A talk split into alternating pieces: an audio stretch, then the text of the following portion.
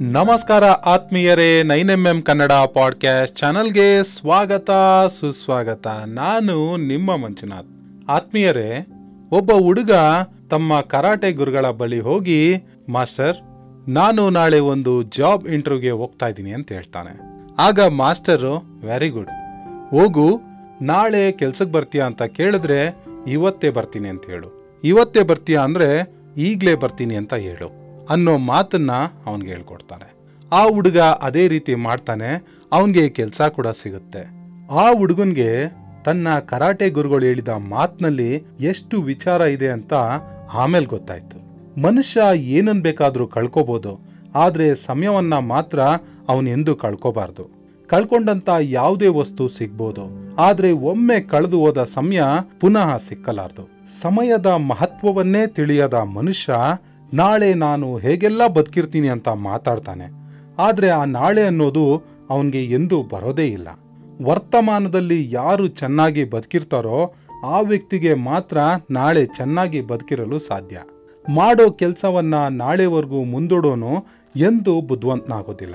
ಆದ್ರಿಂದನೇ ನಿಜವಾದ ಬುದ್ಧಿವಂತನಾದವನು ಸಮಯ ಆಳಾದ್ರೆ ತನ್ನ ಜೀವನವೇ ಹಾಳಾಯ್ತು ಅಂತ ಭಾವಿಸ್ತಾನೆ.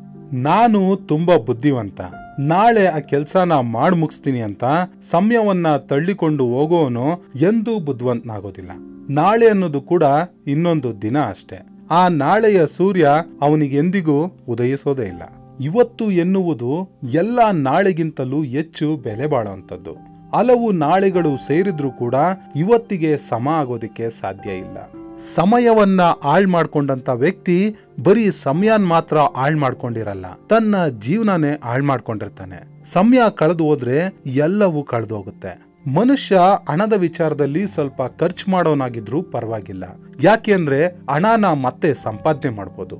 ಅದೇ ಒಂದು ಸರಿ ಸಮಯನ ಹಾಳು ಮಾಡ್ಕೊಂಡ್ರೆ ಎಷ್ಟೇ ಹಣ ಕೊಟ್ರು ಕೂಡ ಒಂದೇ ಒಂದು ನಿಮಿಷ ಕೂಡ ವಾಪಸ್ ಪಡೆಯೋದಿಕ್ಕಾಗೋದಿಲ್ಲ.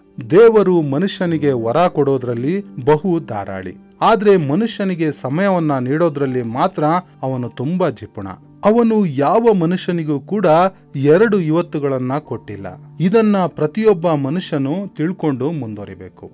ಆತ್ಮೀಯರೇ, ನಾಳೆ ಮಾಡೋ ಕೆಲಸನ ಇವತ್ತೇ ಮಾಡೋಣ. ಇವತ್ ಮಾಡೋ ಕೆಲಸನ ಈ ಕ್ಷಣದಲ್ಲೇ ಮಾಡಿ ಮುಗಿಸೋಣ. ಯಾಕೆ ಅಂದ್ರೆ ನಾಳೆ ಬಗ್ಗೆ ಮಾತಾಡೋರು ತುಂಬಾ ಜನ ಇದ್ದಾರೆ. ಆದರೆ ನಾಳೆನ ನೋಡಿದವ್ರು ಮಾತ್ರ ಯಾರೂ ಇಲ್ಲ. ಧನ್ಯವಾದಗಳು.